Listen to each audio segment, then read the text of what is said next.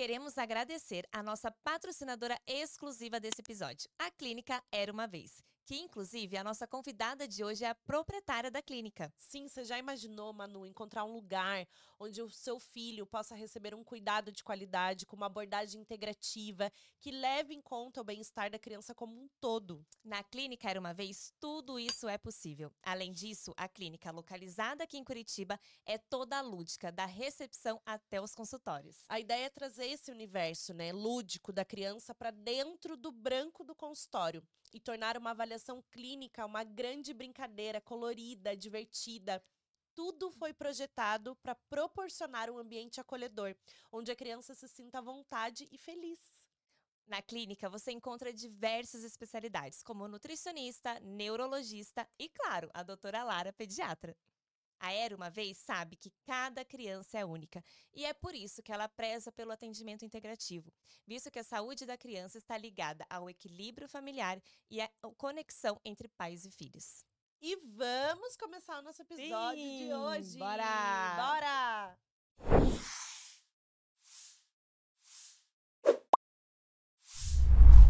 Oi, gente! No episódio de hoje, vamos falar da importância de um atendimento único por parte de um pediatra. Ela é mãe da Maria Luísa, médica pediatra e empresária. Trouxe os desafios da sua maternidade para o seu dia a dia como profissional e transformou uma consulta pediátrica em um olhar integrativo junto à família. Seja bem-vinda, Doutora Lara Lise!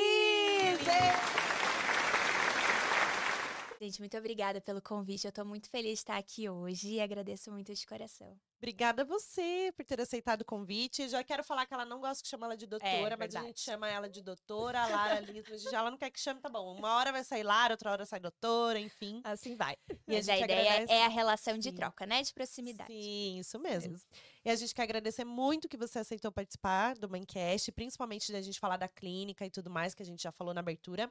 Mas é, eu queria que você falasse sobre como que a maternidade ela influenciou na sua carreira. Você, como mãe da Malu, veio participar do Mãecast e nada melhor do que a gente juntar e conectar maternidade com a tua profissão, né?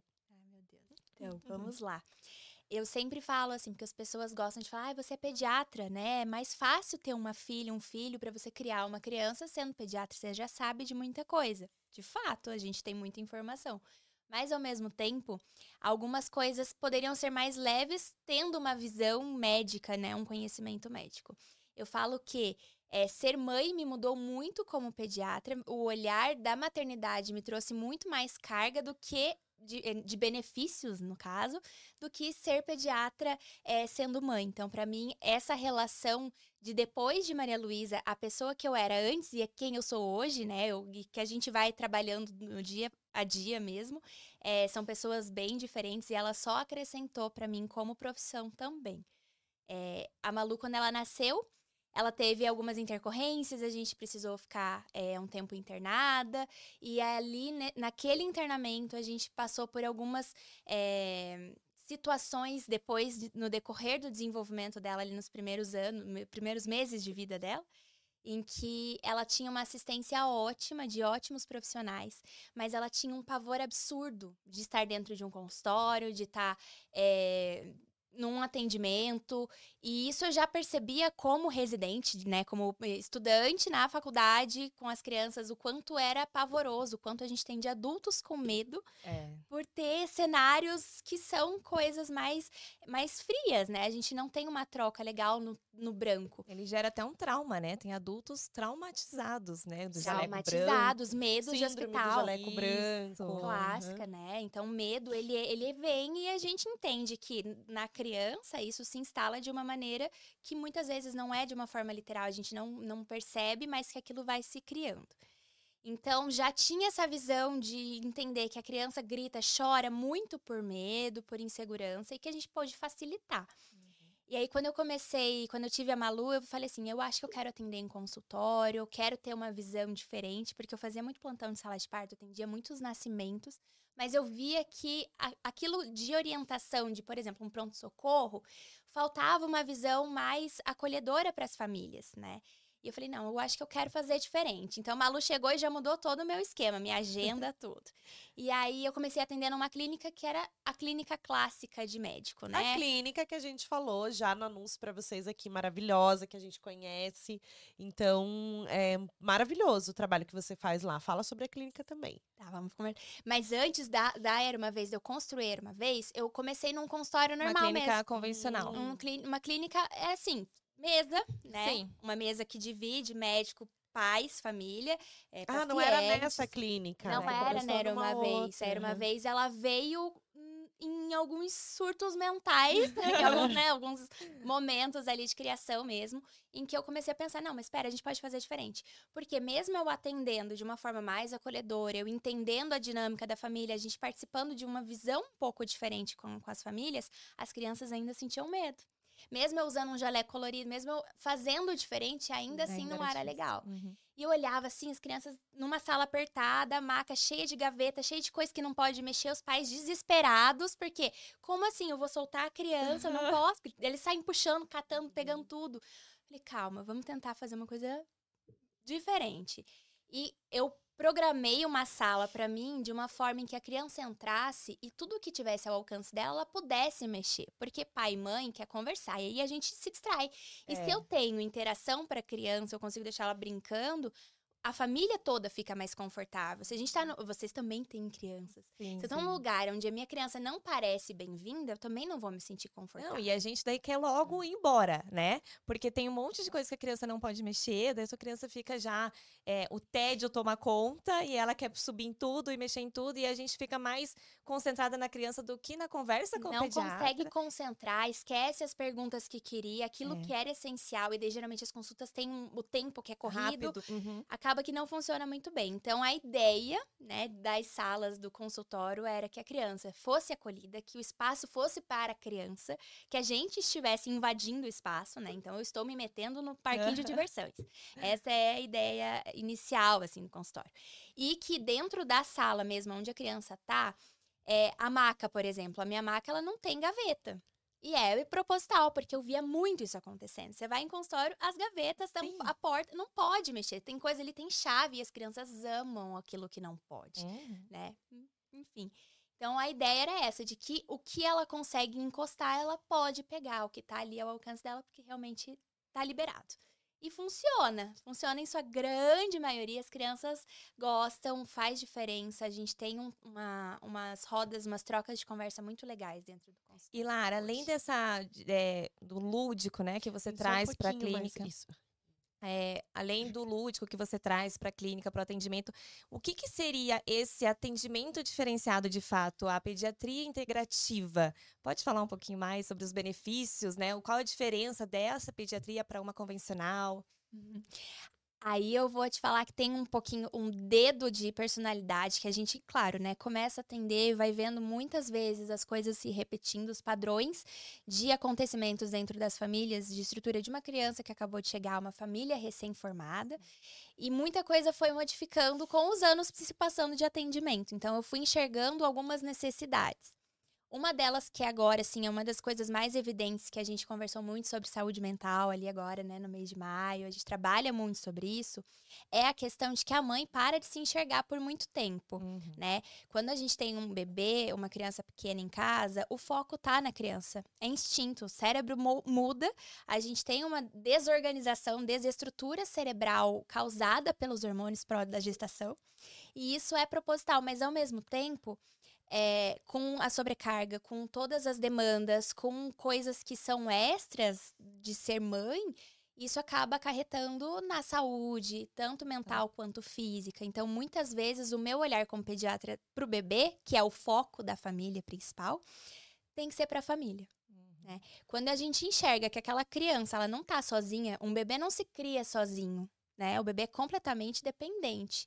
E se ele é dependente de alguém, essas pessoas têm que estar muito bem estruturadas. Então, eu tenho que estar tranquilo com a Sim. família toda. Não adianta eu querer que a criança fique bem se a mãe não tá bem, tanto de saúde mental quanto de saúde física. né? Uhum. Então é essencial. Muitas vezes o cuidado é muito além, é acabar pedindo uma coleta de exames, um encaminhamento para a mãe, um encaminhamento seja para onde for, para o pai, pra- depende de como é aquela família. Então eu preciso enxergar tudo.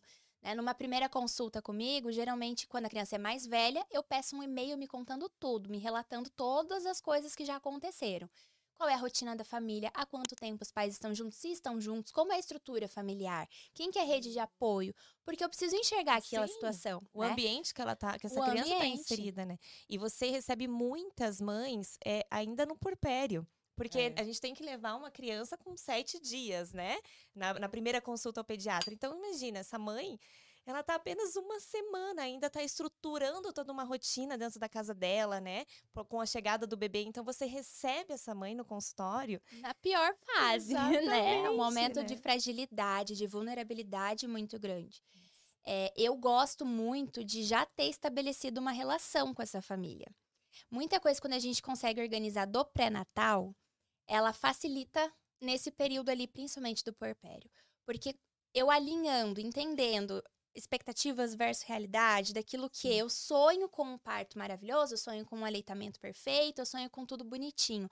Mas calma, a gente tem algumas coisas que podem acontecer e eu tenho que ter segurança em quem está me assessorando. Mais do que conhecer o que pode dar de errado, porque daí a gente já começa com informação demais. É eu saber assim, olha, aquela pessoa que tá olhando para mim, ela sabe o que ela tá vendo ali, e se precisar de alguma coisa, eu vou poder confiar. Então, esse profissional, ele tem que ter um olhar e eu tenho que confiar em quem tá me, me guiando, né? Eu falo para os meus próprios pacientes. A gente, se a gente sai de um consultório médico, seja lá de qual especialidade, com dúvida, fala assim, mas eu não, não sei se eu concordei muito. Vai atrás de uma segunda opinião, de uma terceira, É. porque é necessário você ter vínculo, você confiar naquilo que estão te passando. Sim. E já aconteceu isso com você, por exemplo? A gente vai no pediatra, né? E aí a gente, né?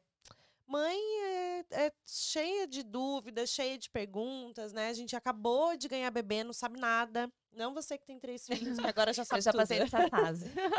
Mas assim, a gente chega ali com muitas dúvidas. E aí, é, eu já ouvi pediatra falar assim pra mim: é, faz o teu papel de mãe, que eu faço o meu papel de médica. Por que, que ela falou isso pra mim? Porque, sabe, o Google, nosso amiguinho, eu ia tudo lá. Então eu falava assim, eu já sei isso, isso, isso, isso. Eu chegava desesperada, por quê? Febre, essas coisas que a gente não sabe lidar, que é muito assim. É, é superficial que as pessoas falam, a grande maioria dos profissionais. E aí falam assim, ó, pode voltar pra casa, pode fazer isso, fica tranquila. Só que não tem esse acolhimento. É assim, ó, não, agora volta pra casa, né, não tem essa, sabe, mãe, fica tranquila, olha, né, Pra confiar. Então essa confiança não É, vem. é E aí eu saía com a sensação assim, não gostei dessa pediatra. Aí ia na outra, não gostei dessa pediatra. E assim você vai. Até você en- enxergar que essa pessoa realmente você pode confiar. Quantas vezes Sabe aconteceu que, comigo? sabe o que eu sinto assim? É, no começo eu também sentia, e eu vejo muitos pais, mães, é, com essa insegurança de chegar pro pediatra e dizer, ai, eu não vou perguntar isso, pergunta boba. Né? Ai, o que, ai, nem vou perguntar, porque pra mim, imagina, um pedi- o pediatra receber essa Ai, pergunta. se ele ouviu, ele fala, nossa, ele vai achar que eu Isso, sou É como se muito ele fosse um juiz ali, sabe? Tipo, Sim. de julgamento mesmo. Não, nossa, você vai perguntar isso pro pediatra. E não, né? Tem que ser. O vínculo tem que ser totalmente diferente. Porque né? isso é contrário. cultural. É cultural. O que, que é? A mãe. é, fica essa frase, né, que todo mundo fala: nasce o bebê, nasce uma mãe. É. Gente, isso é absurdo. Não nasce uma Não mãe. nasce.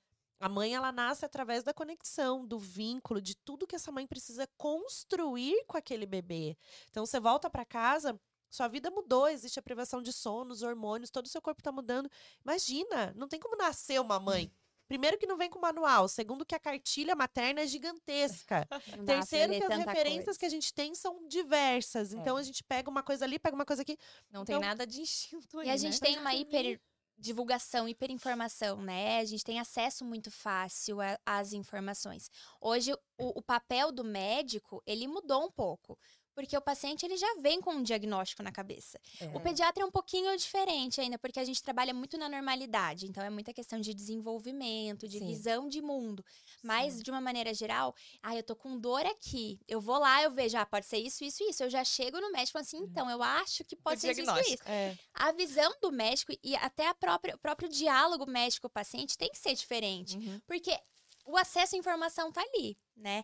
É, se eu não confio, eu vou atrás de outro, que eu acho necessário. Mas, ao mesmo tempo, eu tenho que explicar para o paciente o porquê que não. Olha só, isso aqui eu acho que não, porque isso, isso, isso. Então, ter trocas, né? O conversar. Isso. A ideia é de explicar. O porquê, né? O porquê que não Só é. que às mas não é por conta disso. As pediatras não têm paciência pra explicar pra aquela coitada daquela Tipo, mãe, tipo mim eu, vai. que, que chega desesperada. Mas assim, claro, depois eu aprendi. Eu falei, não, não é esse caminho. A gente não pode, né? Eu não, não posso já chegar com uma, um monte de informação ali. Ela é a médica, ela sabe. Mas assim, né? Foi um choque pra mim. Porque eu falei, nossa...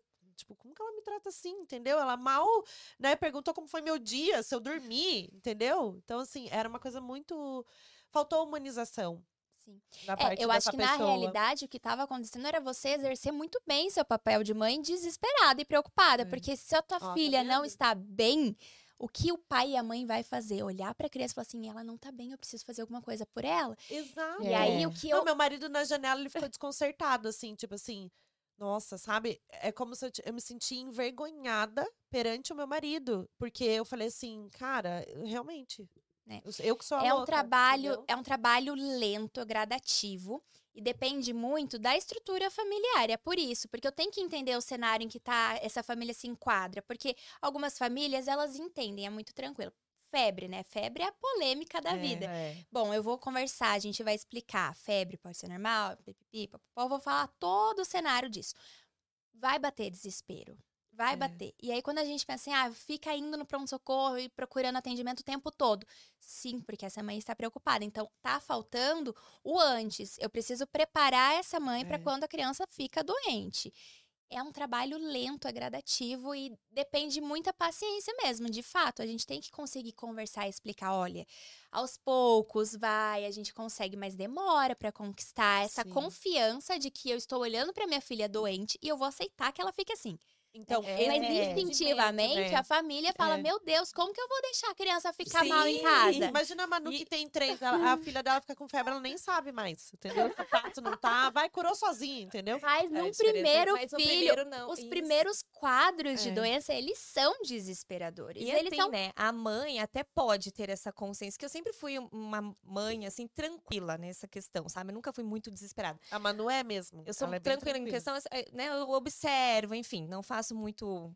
Né? Ela falou assim pra mim, Nanda, o Murilo tá com febre. Eu falei, nossa, o filho, Eu o sempre- filho do eu já- meio. Ela tem três bebês, gente. Tipo assim, né? Menos de quatro anos pra mim, bebê. Então, E aí, então, eu nunca fui uma pessoa tão desesperada assim. E claro, depois da, do primeiro, a gente vai ficando mais tranquila ainda. Só que além da minha percepção, tem o pai, tem a avó, os avós, então. tem uma pressão Isso. familiar, Ó, você social. não tá vendo? Ai, mas ele tá assim, mas a febre, mas isso. Então, Mas aquilo você vai deixar ficar com febre, você não vai dar remédio. Se a criança tá quente, você vai deixar assim. Então, a pediatra falou, não, mas... é, então, tem também os fatores externos, né? E, Lara, é, já emendando né, esse assunto, aproveitando, é, quando que a gente tem várias gravidinhas aí nos escutando e quando que a gente deve ir atrás de um pediatra? Porque, assim, comigo, e o primeiro, né, quando o Eduardo nasceu, que eu fui lembrar de ir atrás de um pediatra, e aí a gente já tá vivendo um momento bem turbulento, né, com um recém-nascido. Falei, meu Deus, agora eu tenho que pesquisar um pediatra. E acontece, porque realmente eu não fui instruída e eu nem sabia que dava, assim, para ir para uma consulta, por exemplo, com porque um até pediatra. então o cuidado era só com você, né? Você tava Exatamente. gestando tudo. não parei para depois- pensar nisso, então foi então para as gestantes, né? Quando que já pode ir atrás de um pediatra? Quando que você sugere isso? Eu costumo falar que começou um beta positivo. Você descobriu que tá grávida, já vai organizando. Olha só, né? gente, fiz tudo errado. Mas é o que mais Mas acontece, é o que a calma, gente calma, mais. Não vai desesperar. Não desespera as mãezinhas, tá? Calma Tá aí, a certo, gente vai calma. fazer uma, né? É uma visão diferenciada. O que a gente entende é que o pediatra é um profissional do, qual você vai estar entregue num momento de alta vulnerabilidade, em que as coisas não estão se encaixando, mesmo mãe de dois, de três. Sim, Quando é um puerpério, quando eu recebo um novo bebê, é um novo bebê. totalmente diferente. Tudo tá mudando na Uhum. estrutura familiar. Você já sabe ser mãe, ok? Ali, né? Aquela coisa a gente já Uhum. aprendeu. É, mas não. Mas, é Mas um novo bebê. é um novo ser humano. Exatamente. E aí tem toda uma reorganização, tanto da rotina familiar, como da vida dessa criança, de tudo. Então tem que reaprender tudo. Aonde que essa criança, como que essa criança vai ser inserida, recebida no ambiente familiar que já tem outra criança. Exatamente. Então isso é muito importante. A ideia de conhecer o profissional que vai estar ali já vendo desde antes é muito melhor. Por quê? Porque se eu conheço, quando a gente está mais estável emocionalmente falando, dentro de uma gestação, por mais que tem, a gente tem, Tem altos e baixos da gestação, ainda assim é um momento mais tranquilo É. e que a gente tem mais tempo hábil do que ali quando o bebê nasce. Porque no- quando o bebê nasce, a gente já tem um monte de intercorrência que tem que estar manejando. Uhum. Né? É. Numa visão de aleitamento materno, por exemplo, aí vira um caos. Porque o que, que acontece? As intercorrências maiores em aleitamento materno são nos primeiros dias de vida. Isso. A gente tem a pega que fica difícil, a gente tem a pojadura que o peito empedra, que vai encher, que precisa de orientação. Se não tem alguém olhando para essa mãe, para esse bebê, para essa díade, né? Principalmente essa díade nesse começo.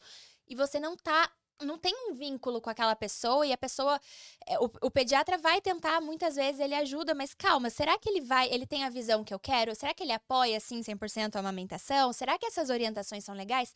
A gente tem pouco tempo hábil para consertar algumas coisas. É. e aí eu não tô com tempo porque tá cansativo porque tá corrido porque eu não durmo eu não vou atrás de Nossa, outro gente, profissional e vai mais fazer outro. Você falando agora, eu tô relembrando do atendimento do primeiro pediatra e falando assim, meu Deus, eu não sabia nada e muito menos aquele profissional que me atendeu, entendeu? Porque assim, não houve uma conversa sobre amamentação e eu tava sofrendo já, porque a minha filha tinha amarelão, ela tinha, ela teve amarelão devido à icterícia, né? Devido à proteína do meu leite, que é muito raro de acontecer. E aí, na minha cabeça, eu falava: Meu Deus, eu não quero dar fórmula, eu quero continuar amamentando. O que, que eu faço? Meu peito empedrava, eu sentia, sabe aquelas agulhadas? Como se fosse uma febre, assim, no peito. E eu falava: será que eu me consulto com a, consultora de amamentação ou não? Ficava assim, meio perdida. Não tinha ninguém para me orientar. Conversei com a enfermeira obstetra, por exemplo. Ela falou: Não, eu faço para você. Mas eu falei: Não, não precisa. Vou co-" Sabe uma coisa meio doida, assim? Eu, de eu achar que tem que dar conta sozinha Exato. e, E, aí eu não ficando. dava conta sozinha, só que eu precisava de um profissional que me falasse assim, ó, Fernanda, vamos fazer esse caminho, esse, esse. Eu cheguei aí numa consultora de amamentação onde eh, ela, ela até esgotou o meu peito, viu que tava assim, mas não deu todo o suporte, sabe? Eu precisava de, de acolhimento, eu tava desesperada, porque eu já ia partir pra fórmula, eu ia abandonar a amamentação na minha cabeça, né? Então, olha esse despreparo. Hoje eu entendo e eu olho pra mim lá atrás e falo, nossa, Quanta coisa né? eu poderia ter feito diferente com esses pro- profissionais maravilhosos que a gente encontra. Você falando dessa parte integrativa do pediatra, meu Deus, ia ser outra vida na maternidade naquela época, entendeu?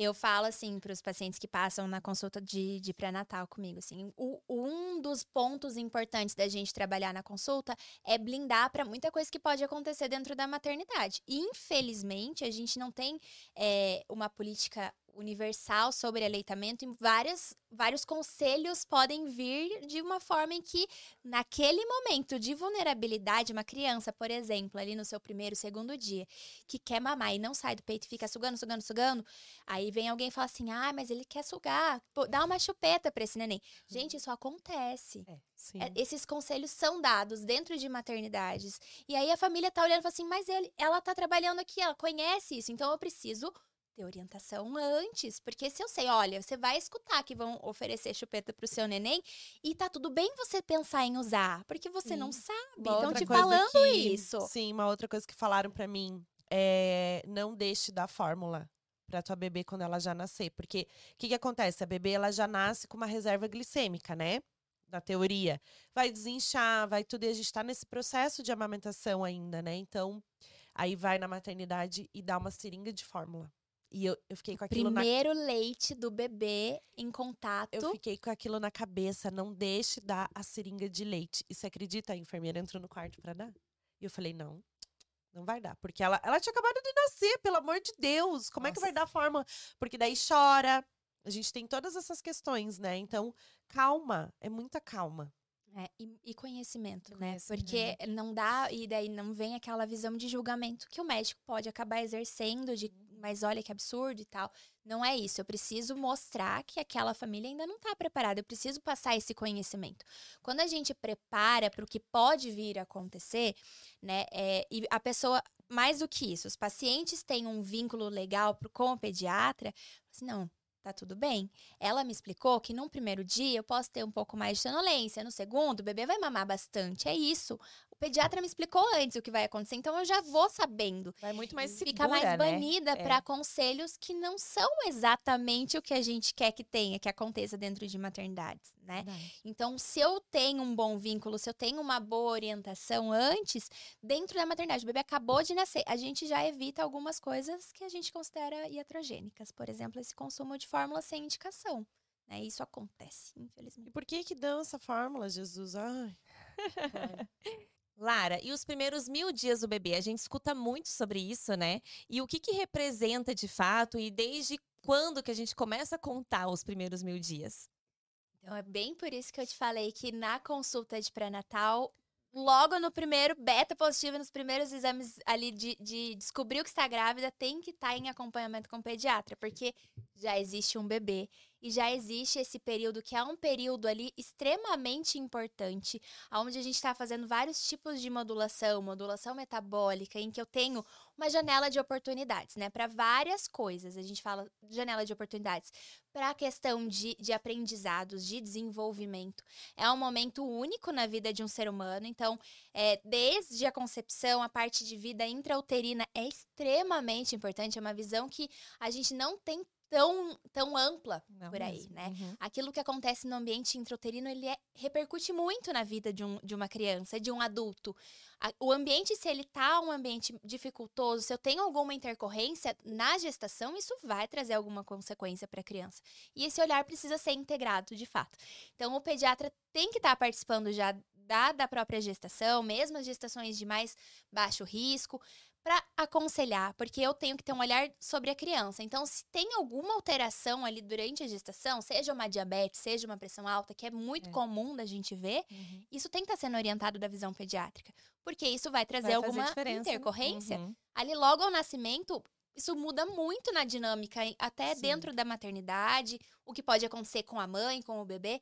Tudo isso tem que estar bem alinhadinho, né? Isso é bem importante, porque a visão do bebê antes de existir o bebê palpável, mas o bebê tá ali. É. o bebê já tá da Então, barriga os primeiros desde mil sempre. dias, eles vão de- desde a concepção até. Até dois anos, dois, Dois anos, e um anos. mês, dois meses, mais ou menos, né? Os primeiros mil dias de vida vão desde o momento do beta positivo. Fez, tem o momento da concepção, já conta como uma criança, necessidade de uma visão para a criança também. Isso é tão importante porque depois vem outras questões, né? O bebê ele tá sendo nutrido dentro da barriga.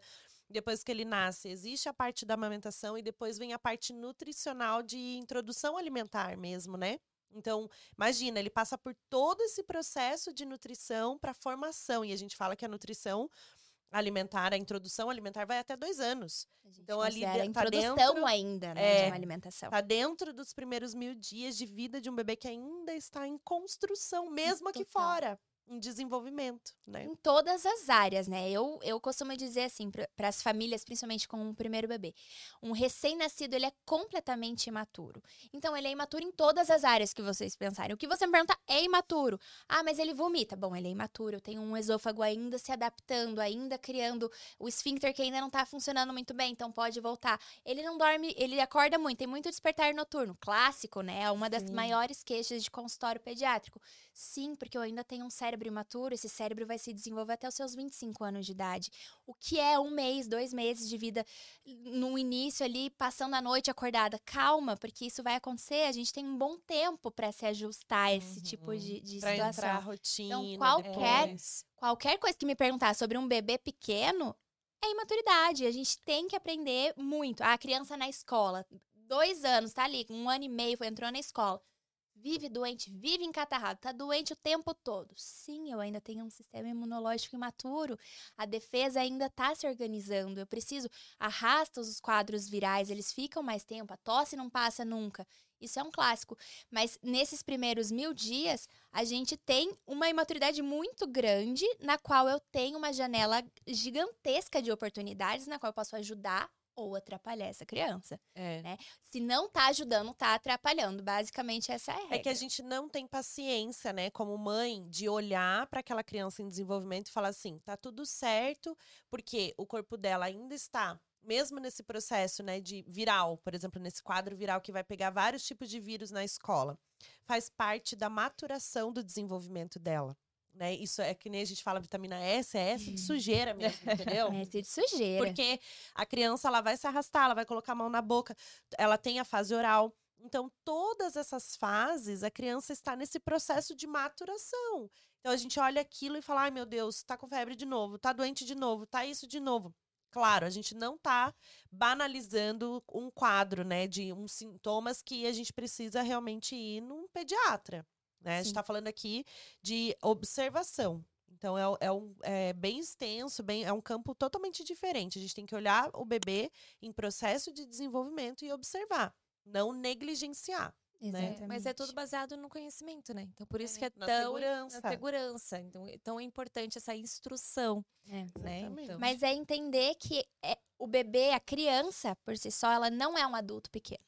E nunca vai ser. É. E não tem essa perspectiva. Sim. Porque a gente acaba colocando. Eu, eu tenho um olhar de que a criança tem que ser igual a um adulto. Então, o comportamento dela perante a sociedade tem que ser o de um adulto. é. Mas eu espero que a criança fique parada e fique bonitinha e não queira correr, brincar, subir nos móveis e. e- porque ela não é um mini adulto. sim. Nem a proporção expectativas, corpórea, né? é, imagina a parte de, de desenvolvimento emocional, cognitivo, a gente tá ensinando, tô nessa janela.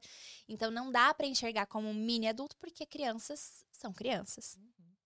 Dentro da pediatria mesmo, que a gente aprende, assim, na faculdade, a gente tem um olhar muito maior pra adulto, pra parte, né, clínica de adulto. E aí você chega na residência de pediatria, os parâmetros são completamente diferentes. A gente, até lidando dentro de um, um quadro de sepse, por exemplo, é totalmente diferente avaliar um adulto de uma criança. Então, Sim. muita coisa é diferente dentro da própria fisiologia de saúde e doença. Não tem como falar que é a mesma E coisa. por que, que você escolheu pediatria? A Você pediatria me aqueles escolheu. Olhou aquele bando de adulto, aquele corpo grande, falou: não, não quero.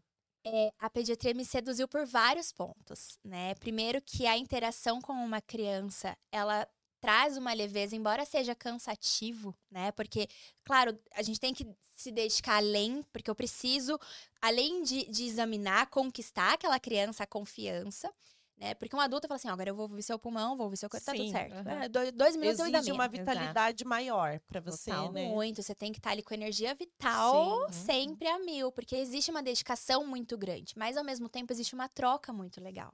E a criança é completamente sincera, é verdadeira. Então, se ela não está feliz, se ela não não quer, ela diz, né? A gente é banido socialmente falar, não, você não pode falar que você não gosta, você tem que ficar fingir a plenitude pra tudo.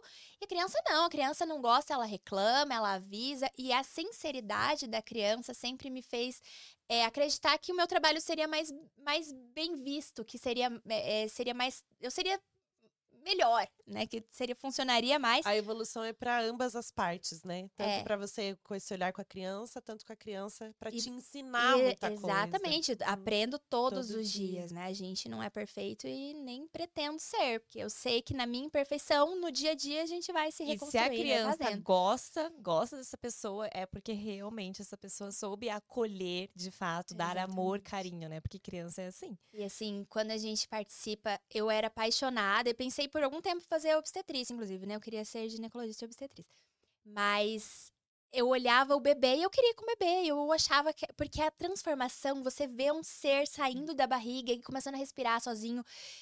Eu olhava aquilo e falava, gente, isso é, isso é demais, né? E até hoje, assim, eu acho que o nascimento é um momento muito incrível, muito incrível. É uma transição de uma vida intrauterina para vida extra e tem toda a questão depois de desenvolvimento, Uhum. de uma chance de você construir alguém melhor, né? De você começar meio que do zero, fazer valer a pena tudo, né? Então eu sempre tive essa ideia de que é, talvez tentando prevenir danos eu fosse melhor do que lá na frente só tacando remédio.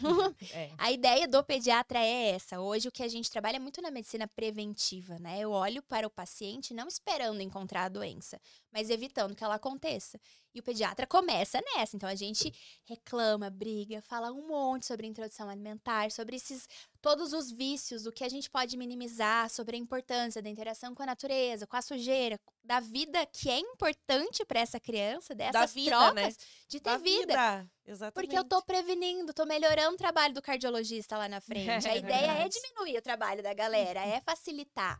Né? O endócrino vai gostar de não precisar manejar um diabetes tipo 2, vai ser mais tranquilo. Essa é a ideia, né? Da gente melhorar o futuro. Só que para eu conseguir isso, eu preciso construir sem ter doença. E ainda é muito difícil lidar com isso, né? Eu, eu lidar com a normalidade, ah, mas não tem nada. Que Uhum. acontece muito, a visão é, a criança tá ali bonitinha, não tem nada. Eu, ela come um monte de doce e não tá tendo nada, ela não tá desenvolvendo. Como é que eu vou mostrar que aquilo lá no futuro vai É. trazer repercussão? Trabalho, É. né? De... Não, com a gente você não vai precisar se preocupar. tá? Já viu, né? Tá? Eu queria te fazer uma pergunta sobre a mãe que. A gente aqui fala muito sobre mãe recém-nascida, né? A mãe que.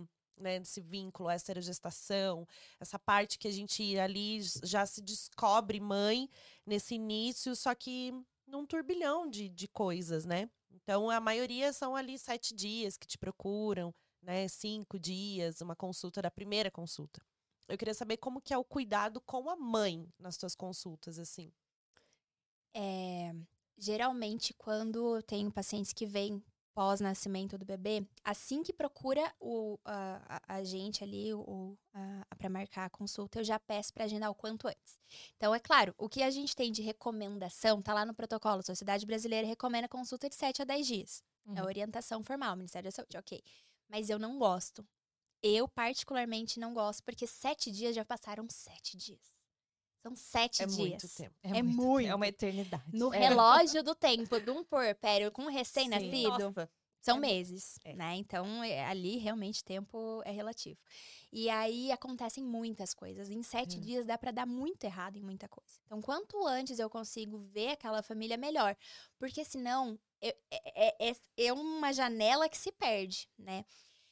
A ideia de que eu preciso enxergar o bebê, preciso avaliá-lo, a questão de icterícia, de amamentação e tudo mais, é muito rápida. Então, a avaliação de um bebê recém-nascido, eu olho, examino, é tranquilo. Não é uma criança que eu vou ter que super conquistar, porque ela É. ainda não tá nessa super interação. Sim. Então, o exame físico é muito mais tranquilo, muito mais Os rápido. reflexos, essas coisas, né? Que olha, Mas né? das demandas e principalmente essas dúvidas que são normais, que são importantes, inclusive, é a parte emocional mesmo. Eu preciso olhar para aquela mãe, porque muitas vezes, do jeito que ela tá interagindo com a criança, ou no olhar, nas trocas comigo, eu já consigo entender que tem alguma coisa ali que precisa ser, ser vista, né? Então, muitas vezes, nesse começo, existe um olhar multiprofissional. Eu sozinha não vou, não posso lidar com esta família. Não por não ter capacidade, que também isso acontece, né? Eu não, não consigo é, abordar todas as áreas, eu sou a pediatra, mas muitas vezes porque precisa de olhares de áreas diferenciadas. Eu preciso é, que, às vezes, a própria consultora é, em amamentação, quando a gente necessita, ou então uma psicóloga, precisa ter as trocas em equipe para a gente auxiliar de uma forma mais uniforme com as mães, né? E com as famílias de uma maneira geral. Mas muitas vezes precisa dessa interação, dessas trocas. E ajuda muito, muito. Sim, enquanto todo mundo olha pro bebê, a gente tem que ter esse, É o- olhar, é esse o que eu sempre a falo. As referências de conteúdo, de tudo que a gente vê, é tudo direcionado para criança. Então, eu sempre falo, como é que eu vou ensinar uma mãe a se comunicar com o filho? A gente sempre fala de 0 a 7 anos, né? Como que eu ensino uma mãe a se comunicar com o filho de maneira positiva, que é chamada disciplina positiva, se essa mãe não tá bem? Como, é- que positividade que ela vai trazer na fala, na comunicação Se dela? ela vive exausta, né? Se ela tá nesse lugar, né, de exaustão, de cansaço, de tudo, Sim. não tem como. Não tem. É, eu Então- sempre falo assim, já na primeira consulta. E é muito difícil. Eu pre- Eu preciso ajudá-la a desconstruir aquela questão de eu não posso abandonar meu filho, porque é instintivo. Eu não vou deixar ninguém cuidar. Ninguém cuida tão bem do meu filho como eu. Uhum. Fato, ninguém cuida tão bem do nosso Sim. filho como a gente, né? É. Mesmo que cuide muito bem, assim, ó, lindo, Não chega. sou eu. Eu Uhum. sou a mãe, né? É meu. E existe essa questão, é muito por instinto, é, é uma questão de preservação de espécie mesmo, mas ao mesmo tempo eu preciso olhar para aquela mãe e falar assim: olha, você vai precisar dar uma pausa. Uhum. Você vai poder, você tem o direito e o dever, inclusive, de sentir que às vezes você não quer estar ali. Você pode se sentir culpada. Nossa. Tá É. tudo bem você sentir que você não queria aquela situação. Não, isso. E Eu quero saber se culpa. você escutou isso quando a Malu Não nasceu. Você foi acolhida no seu perpério? Você como médica não por você mesma, porque a gente não passando por pela mim mesma, eu como, como é diferente. eu tive como. uma rede de apoio muito escassa, porque Malu nasceu em plena pandemia. Hum. né? Ela nasceu em dezembro, pandemia, fechou tudo em- ali em março. Então, meu, meu começo, eu tive muito pouca rede de apoio. A minha rede de apoio foi muito boa, foi principalmente minha família. Mas não, eu não tive esse acolhimento, essa visão, né? De, de entender que, olha, você pode ficar cansada de ser mãe. Eu vim a, a sentir isso muito depois, que eu poderia me sentir. é, questionar qualquer sen- sentimento que eu traga, que eu posso não querer estar com a minha filha o tempo todo, que eu tenho esse direito de querer fazer alguma coisa por mim, de fazer um treino, de ir fazer a unha, de fazer alguma coisa por mim.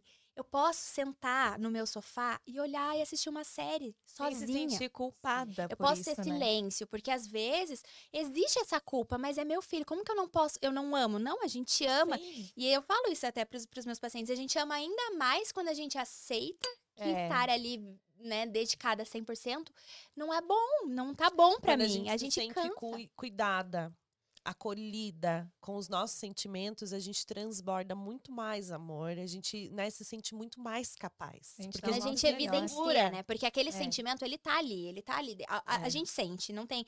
Você tá cansado. Em algum momento você vai falar assim, mas eu tô cansado, eu preciso. Só que não, você tem que cuidar, é teu filho. Não pode, não sai daqui, é teu. E aí aquela pressão existe ali, você não quer sair, aí você não pode verbalizar, só que de alguma forma isso vai trazer, vai repercutir. Ou é um bebê que. O que, que a gente vê, né? O horário da bruxa, o clássico. As crianças no fim da tarde choram desesperadamente. Se eu troco o cuidador, essa criança calma. é. Então, por que, que esse neném tá chorando loucamente?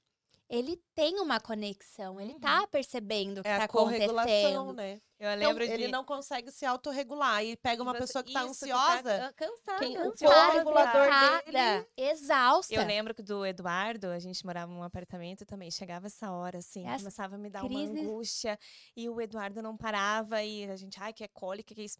E o Guilherme demorou pra voltar do trabalho, e aí, quando ele chegou, eu estava assim, sabe, uma fera, e eu só xingava ele, eu chorava junto, e ele, o que que tá acontecendo? Eu falei assim, por que que você demorou tanto? Dele, fui na farmácia, eu, por que que eu não fui na farmácia? Eu Por que queria que ter eu ido não na farmácia, sabe? E ele, né, com aquele olhar, meu Deus, o que, que tá acontecendo? Mas pra você ver, né, eu não sabia o que eu estava sentindo, É. né, essa hora, não sabia, não fazia ideia. O Guilherme muito menos, né? Um homem ali se deparando com, nossa, mas por que não que tá, tá na tão rotina ali do dia, não está tá, trabalhando, então tá não tá outro entendendo, mundo. né? Exato. A demanda é muito Não alta. entende. não tem essa consciência. Então, muitas vezes, meu papel é de verbalizar, de trazer à tona, pra sair daquela coisa mais inconsciente. Sim. Assim, olha, sinta essa necessidade de você estar sozinha, em silêncio, ou fazer alguma coisa por você. Busque. E é um trabalho, assim. Não acontece na vida com num primeiro mês de um bebê. E Isso é que entra- muito raro conseguir. Mas a gente vai trabalhando. Eu preciso que, que essa mãe seja vista. Não, você vai puxando, né? Você vai trazendo ela para pro lado de fora. É, voltando um pouquinho aos poucos. para ela se reconectar, para ela se conectar de novo com a essência dela. E daí da importância que- da rede de apoio, de fato, né? Mas a, a rede de apoio, né? Porque a É. gente até fala, tem um provérbio do. A gente, a- toda criança, né? Tem, precisa de uma aldeia para cuidar de uma criança. Exatamente. E é só que temos diversos tipos de rede de apoio, né? Que muitas vezes acabam mais atrapalhando do que ajudando de fato essa mãe. Então, Isso é um problema também, porque eu preciso da rede de apoio, é um fato, né? Indiscutível. sim. Rede de apoio são pessoas externas, então não é nem mãe, nem pai, nem seja lá quem tá dentro da casa ali nesse momento. São pessoas externas que estão para auxiliar. Então, rede de apoio deveria ser treinada, Sim. porque é, é, é como se eu estivesse contratando um serviço. Aquele serviço ele tem que é, facilitar e não atrapalhar. E algumas vezes a gente tem essa dificuldade, porque a rede que tá ali para te ajudar começa a te aconselhar coisas que você já não quer, que você não permite. E muitas vezes, nesse momento, então, ali, logo no começo, a gente não consegue falar, não, eu não quero assim. Depois, não, a gente vira leoa. Aí é, É. não pra tudo, sai brigando com todo mundo. Mas logo no começo, quem que consegue? Ai, mas estão falando, essa criança tá chorando, não tá, tá passando fome, é verdade, olha só. Não tem, não tem gente que aguenta. É. É muita pressão externa, é muita gente falando e a gente acaba acatando. Então faz parte. Então, antes de pensar em passar esse nervoso ali de puerpério, a rede de apoio tem que estar alinhada, tem que estar muito bem alinhada. E a mãe mesmo pode estar construindo essa rede de apoio, né? Porque às vezes a gente, ah, eu moro, não moro perto de ninguém, é da minha família, moro longe. Não necessariamente a família, né? Ou as pessoas próximas. Você pode estar construindo, você está em uma nova fase da sua vida. Então vamos encontrar pessoas que estejam ali vivendo a mesma coisa que você. Só de Rede de fato de se apoio. unir com outra mãe, Sim. né? Já é uma grande rede de É apoio. incrível, a gente procura o per- pertencimento, né? O gatilho do pertencimento. A gente vai e procura as pessoas que estão vivendo a mesma coisa que a gente. Então a gente não quer mais procurar aquela amiga que era solteira e ia na balada. A gente não quer mais essa amiga. A gente quer uma amiga que seja mais parecida com você naquele momento. Mas muitas mães não têm isso. Não tem nem a amiga solteira e nem a amiga que é mãe naquele momento que tem um filho com a mesma faixa etária que você. Então a rede de apoio dessa mãe, muitas vezes, pode ser um grupo de mães ali pela internet mesmo, que aí uma troca com a outra, né? Ela pode buscar isso, porque às vezes ela não tem fisicamente, mas tem esse grupo. Se não tem o pai, tem a avó, se não tem a avó, tem a sogra, se não tem a Uhum. sogra, tem né, alguém que possa dar um suporte. Só que a rede de apoio é acolhimento e muitas vezes não é pra falar nada. Ah, Muitas vezes ela só quer uma companhia pra você estar ali do lado e só Você escuta, né? levar um É bolo. É pra cortar trazer uma um prato de fruta. comida, ajudar a lavar uma roupa, Exato. organizar. Ela não quer saber se você tomar um sabe banho. se a criança comeu, se não comeu, se tá, se tá chorando porque tá com fome, se o leite tá descendo, se não tá. se- Ela não quer saber disso. Ela quer ser acolhida, ela acabou de nascer, essa mãe. Então, né, a gente tem que pensar que é isso. Isso mesmo. Vamos, pro nosso quadro mitos? Mitos e Verdades. Nossa, que alinhada. Vai lá, mitos e verdades. Adoro. Vamos lá. Mito ou verdade? Bebê de barriga pra cima corre risco de engasgo. Sabia dessa, Fabrício? Você ficar de barriga pra cima sem engasga? Mito ou verdade? Mito ou verdade, Lara? É mito. a posição segura para o sono seguro, inclusive, é bebê de barriga para cima. O que a gente tem não é pela posição. né? Então, o bebê tem uma chance de engasgo, muitas vezes porque volta o leite, atrapalha ali no começo, uma coordenação que ainda está mais débil, que está com mais dificuldade, mas não pela posição. Tá? Então, a posição de sono segura para um bebê dormir é barriga para cima. Inclusive, porque ele consegue fazer, se por um acaso vomita, ele consegue lateralizar e consegue expelir esse vômito. E o refluxo? Refluxo, se é ele- mito ou verdade? Não, se ele tem refluxo. Não Bebês, tem que, tem que ficar de barriga pra cima Da igual. barriga pra cima. Aí medidas posturais, elas são bem questionadas, tá? É, quando a gente pensa no refluxo mesmo, e aí a gente tem uma gama de, de graus de refluxo, né? Claro, é individual essa avaliação, é necessário olhar para o bebê, aquele neném, eu tenho que entender o que está acontecendo. Mas, de uma maneira geral, ele pode e deve dormir de barriga para cima também. Olha só, Viu? mesmo com refluxo. A medida postural, pensa, o berço mais inclinado, o bebê acaba escorregando. Então, acaba que ele fica, ou ele cai, ele É. fica torto, ele não fica bem posicionado. Então, dependendo da angulação, angulação de 45, o bebê não fica muito tempo parado. E o Sim. refluxo, ele vai aparecer um pouquinho mais tarde, o bebê já mais agitado. Então, Olha só. Vai lá, mito ou verdade? Fuxicória é eficaz pra cólica? Adoro as perguntas pra pediatra. Adoro. pediatra infarta, é mito, né? Fuxicória, doutora. Só uma fuxicória. Fuxicória na chupeta, é o clássico. É, Isso. Deus que o livre, Deus que o livre, mito total. Não, não dá. Não. Medicação pra cólica. Tem que ser também outra avaliação individualizada, né? O que a gente chama de cólica muitas vezes é a tal da disquesia, e a disquesia nada mais é do que uma incoordenação muscular do neném. Então, é um bebê que ainda não aprendeu. Eu sempre falo assim: ele aperta um frasco de ketchup, mas ele não abre a tampa. Então, ele não consegue apertar e soltar ao mesmo tempo. É um mecanismo difícil. Realmente, você vai, você vai pensar, eu tenho que fazer pressão intraabdominal, liberar esfíncter, conseguir sintonizar isso demora muito tempo. E aí, ao mesmo tempo, eu tenho um intestino que está sendo colonizado, que está aumentando produção de gases e tudo mais. Esses desconfortos, eles são comuns no bebê. É, tem seus graus variados, e aí a gente entra numa linha muito de programação metabólica também, questão de, de, de alimentação materna, enfim, outras coisas que, né, não cabe na pergunta, senão eu vou ficar falando aqui eternamente, vocês vão cansar de me ouvir. É, mas fazer alguma medicação para pensar em algo que é teoricamente fisiológico, né? É, é, claro, generalizando o contexto, mas de uma maneira geral, não. E as medicações elas são cada vez menos utilizadas porque as indicações clínicas e eficácia mesmo não tem. Olha só, mais um. Eu, eu não sofri de cólica com a minha filha. Assim, de ela ficar chorando, chorando, chorando, desesperada de cólica. Você sofrendo? Um pouco com o Eduardo, mas a Malu teve muita disquesia mesmo, mas era clássico, aquele neném que Não se lembro, assim, contorce, a faz força, força, força, aí daqui a pouco solta o cocôzão, passa um tempo, respira, tá tudo Pronto. bem. né? Uhum. Aí é isso.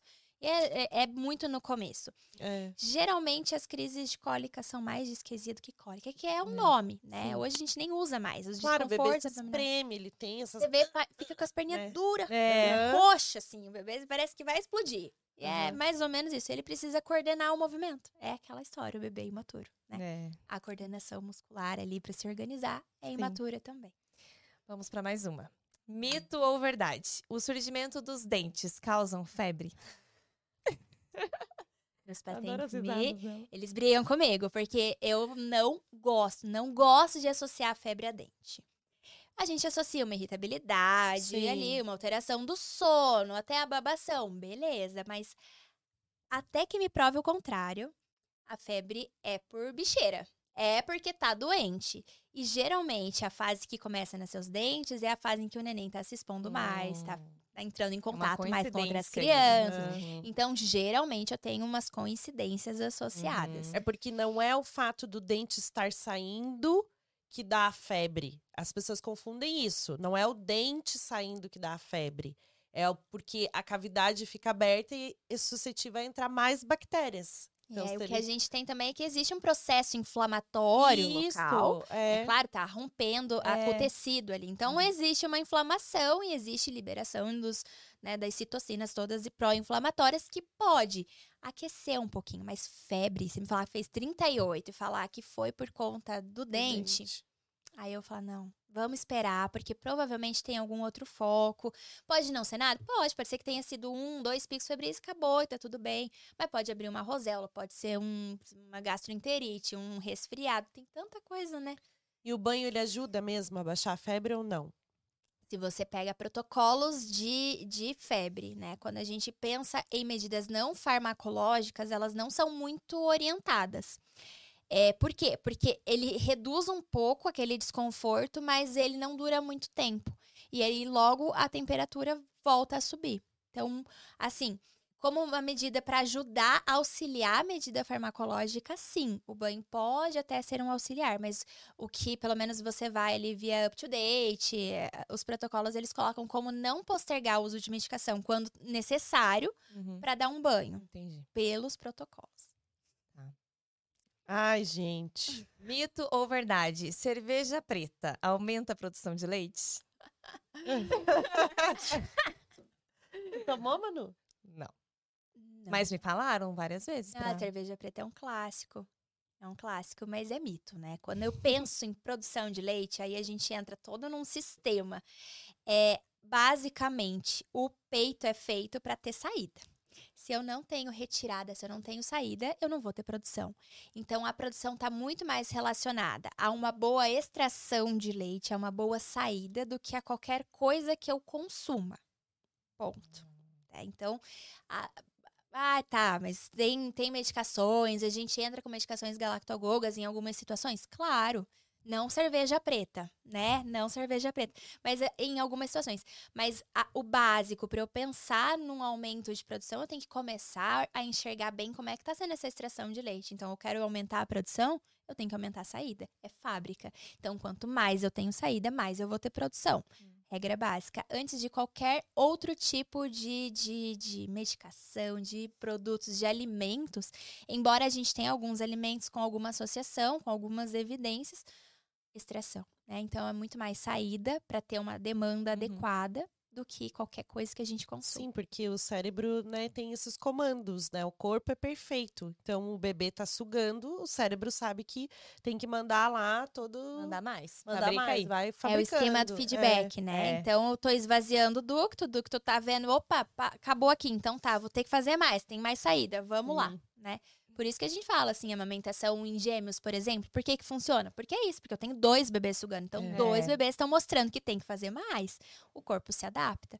Exceto, é claro, algumas situações específicas, enfim. Mas, de uma maneira geral, organizar a extração, a saída de leite para aumentar a produção. E a alimentação da mãe, tudo interfere mesmo? Chocolate, feijão, canjica, que mais que dá gases? Batata doce, gases. Gás. Não, que mais que pode interferir, né? Porque falam que é que dá cólica no bebê. Como? Pode É ser. cólica aham. É, Sim. cólica no bebê. É o clássico, né? É, também, a gente escuta bastante. Ah, não, você tem que fazer a dieta Hum. junto com. Não pode tomar banho por 40 dias, tem que ficar no, no resguardo.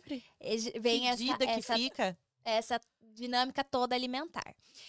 Assim, quando a gente pensa no intestino que é muito imaturo, né? Então eu tenho uma microbiota escassa ali, muito da, da, da composição intestinal ali é, tem relação com microbiota materna. Então, o que a gente geralmente associa, que não existe uma correlação direta, por exemplo, ah, comer o feijão vai dar cólica, vai aumentar gases. Porém, pensando numa, numa fisiopatologia ali de sinalização de imunoglobulinas intestinal, existe uma tendência a alguns alimentos que podem alterar para a mãe fazer uma alteração para o bebê. Não necessariamente isso vai acontecer, mas é- é muito por conta da- dos mediadores intestinais, o desconforto do neném. Então, se a mãe percebe uma relação importante de algum alimento, isso até pode gerar um desconforto. Mas não é dieta restrita para todo mundo, pode comer tudo. E caso exista uma correlação, ó, toda vez que eu Que como, come, dá. me dá. Mas Aí aí, tem que avaliar outras coisas, né? Se o bebê alergia, outras coisas, né? Com toda certeza, É. né? Porque existem alimentos que são mais fermentativos, existem alimentos que fazem isso de qualquer forma, e não necessariamente é um problema, né? É claro, crises de dor absurda, de cólicas importantes, elas têm que ter avaliação muito individualizada, muito especializada, Sim. porque não é para ser, não é o, o corriqueiro que a gente vê. Não, os alimentos não causam cólica, e se eu consigo correlacionar mesmo o evento, o consumo, a gente pode pensar em evitar, mas aí é bem difícil para chegar nessa, nessa conclusão. O que mais acontece é a dieta de exclusão por, por decisão familiar. Ah, não, eu vi, melhorou, melhorou, mas assim, para comprovar mesmo é mais difícil. Top. Faz o último mito verdade aí. Ai, vamos lá. O último dos últimos. Mito ou verdade? Pode dar suco de laranja a partir de quatro meses?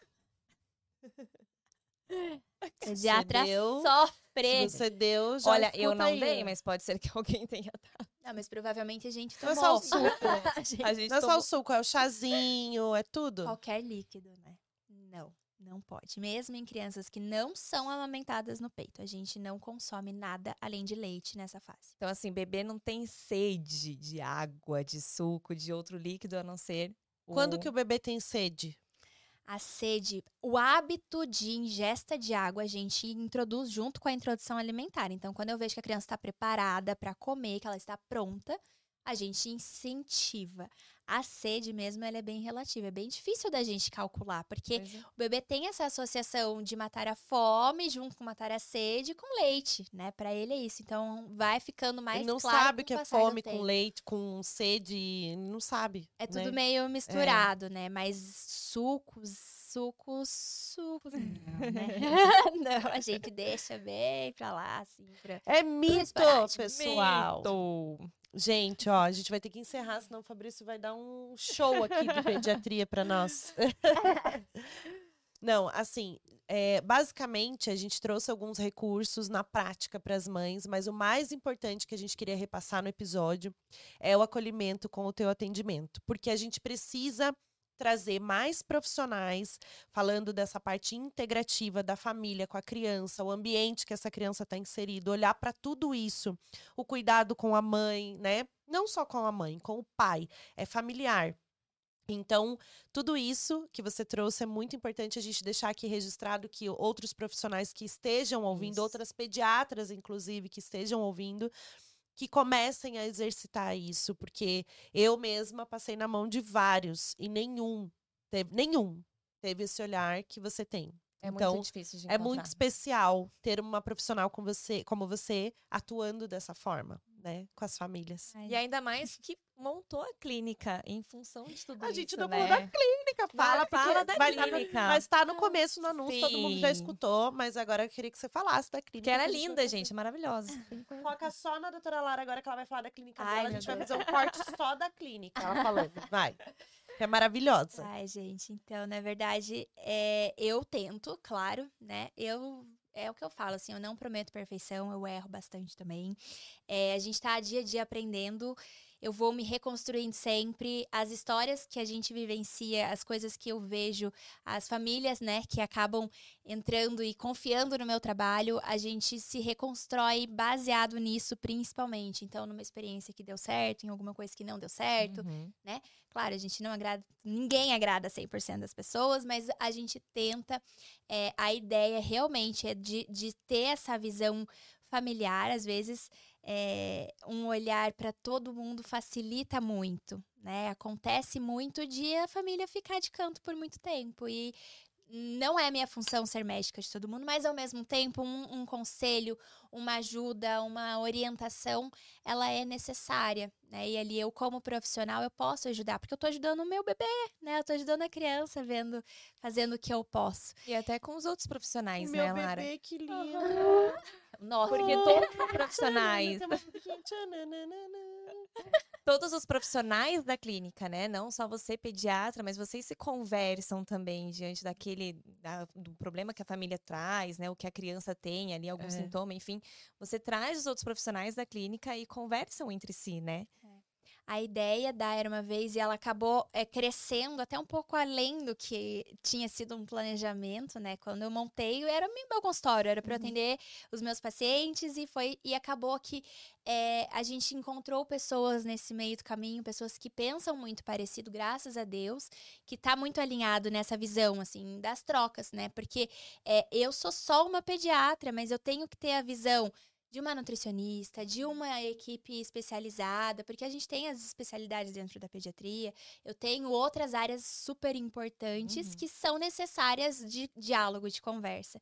Então, quando acontece, né, de um paciente dividir as especialidades e acabar passando, seja com a psicóloga, seja com, com, com a nutricionista, com a neuro, a gente tem essa visão que acaba integrando mais, porque eu tenho uma visão especializada em um aspecto, mas a gente conversa sobre aquela criança, sobre a visão que eu tive, sobre ah, diálogos necessários para que um seja integrado um ser sobre várias perspectivas, né? Então tem a somar, assim, a, é, a experiência, as experiências que a gente vive são muito legais, as trocas são muito legais, faz diferença para as famílias, eu acredito que faz.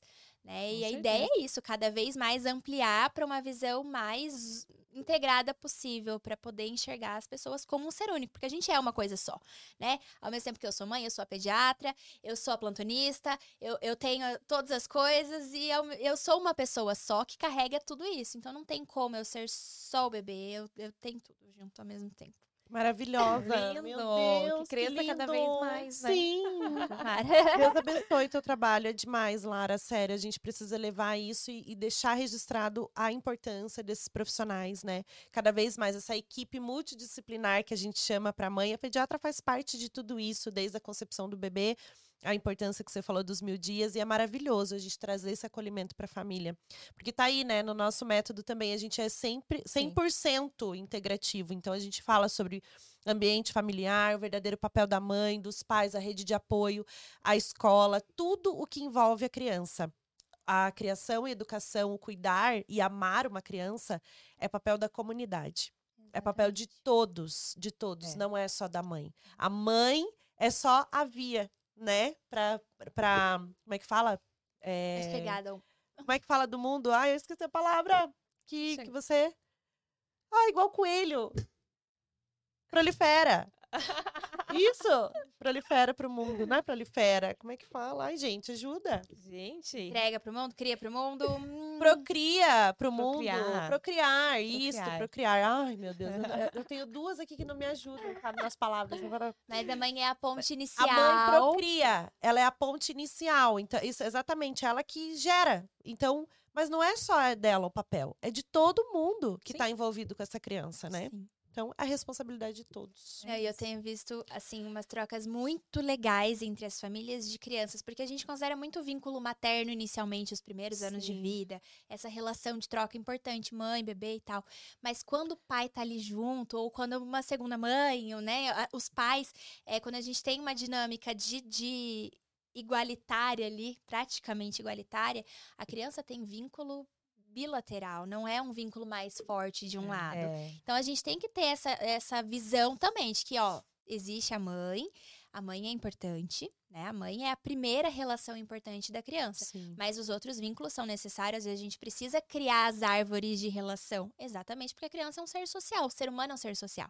A gente se cria em sociedade, Sim. né? A gente não vive sozinho, a gente vive em bando. Quando a gente pensa que para eu conseguir me desenvolver, tanto em questão de fala, em questão social, eu preciso estar com as trocas. E quanto mais trocas, melhor. né? Então, Inclusive, o bebê, a memórias, criança, né? A gente cria memórias. Quando a gente pensa na nossa infância, a gente não tem. Não lembra só da nossa mãe. A É. gente tem memórias Não, com a a gente tem avó, dos com vínculos, tio- tios Sim, e passeios e exato. coisas e É muito histórias, importante. elas são mãe é uma figura importante, mas ela não é a única figura para essa criança. Ela precisa sim estabelecer e o quanto antes estabelece uma relação interpessoal com outras pessoas, melhor para essa criança, né? A mãe agradece também, porque tira um pouco dessa sobrecarga que, que acontece, né? É muito difícil não ter uma mãe que se sente sobrecarregada, tem muita coisa para organizar. Mas quando a gente começa a conseguir separar, dividir funções, a, a, a entregar, e é um trabalho de todo mundo, né? Porque a mãe acaba puxando muito pra si. Então, quando a mãe consegue ceder, quando existe o outro lado de querer fazer, essas trocas, elas são. Gente, faz muita Total diferença. diferença. Muita diferença. É muito legal. Ai, que Linda! delícia! Amei. Não, ela é linda, maravilhosa. Gente, sério. Olha, sem palavras. Vamos lá, né, Manu? Porque a gente tem que ir. A gente tá falando que vai marcar, vai marcar. Já falei que a Maria Sim, Cecília gente, é que eu tenho três, tem que ser calma. Leva os três de uma vez, deixa a doutora louca. é. A gente fecha um dia pra vocês pronto. Gente, maravilhoso. Eles, na verdade, nem vão querer sair da recepção. Tem um parquinho lá maravilhoso pra eles. Ai, de bom. Eu não vou, posso ficar lá o dia A inteiro? clínica lá? é maravilhosa.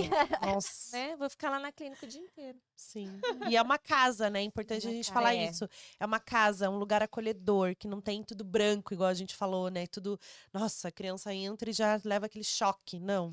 A gente tá em fase de mudança agora, né? A gente era dentro de um prédio, a ideia de estar numa casa é para trazer essa proximidade, de um acesso mais fácil, dessa coisa de identidade. Ainda tem um detalhe sempre, a gente tem tá sempre querendo mais. Eu não consigo ficar quieta, né? Eu tô sempre querendo mexer em alguma coisa, sempre querendo melhor, melhorar. O perfeccionismo e é umas ideias meio? Tam- não, sou, não sou, e sou bem, bem TDAH. Bem TDAH. Ah, Várias ideias mirabolantes acabo não efetivando, mas daí a Thay é virginiana, a Thay salva a minha vida. mas é, é bem na, na intenção de estar sempre fortificando, de estar melhorando, né? De estar construindo aí. Nossa, mas já tá lindo. Vai ficar mais lindo ainda. Lindo demais. Gente, e mais um recado aqui pra vocês. A doutora Lara vai estar conosco no Florescer. Fazendo, a gente tem várias aulas pra gente atualizar dela e ela vai gravar sobre vários temas. Ela vai falar sobre esterogestação, vínculo com a família, muitas coisas importantes que a gente precisa falar com essas mães. E não é só para quem já é mãe, é para tentante, para gestante, pais, cuidadores, educadores, todas essas pessoas que têm essa visão integrativa e que precisam saber essas informações vindo de uma pediatra. Então a gente vai deixar o link aqui, né, Manu? Isso. Na descrição do vídeo, se vocês tiverem interesse, já clica e vê como que é o nosso projeto Florescer lindo, maravilhoso. E as aulas estão demais. Sim. Lara, obrigada, viu? Obrigada por tudo. Gente, Delícia. beijo pra vocês, que a gente não encerra Obrigada. nunca, senão daqui a pouco a gente vai falar quatro horas aqui. E ó. Manu com três filhos, tá? Quero ver Sim, ela ir gente. lá com a doutora Lara e ficar doida. Vou levar os três uma vez só. Fazer um, um vídeo. Obrigada, Obrigada. gente. Fiquem com Deus. Curta, comenta, compartilha. E, ó, segue a doutora Lara lá nas redes sociais que a gente vai deixar aqui na descrição do vídeo. Obrigada. Beijo! Beijo. you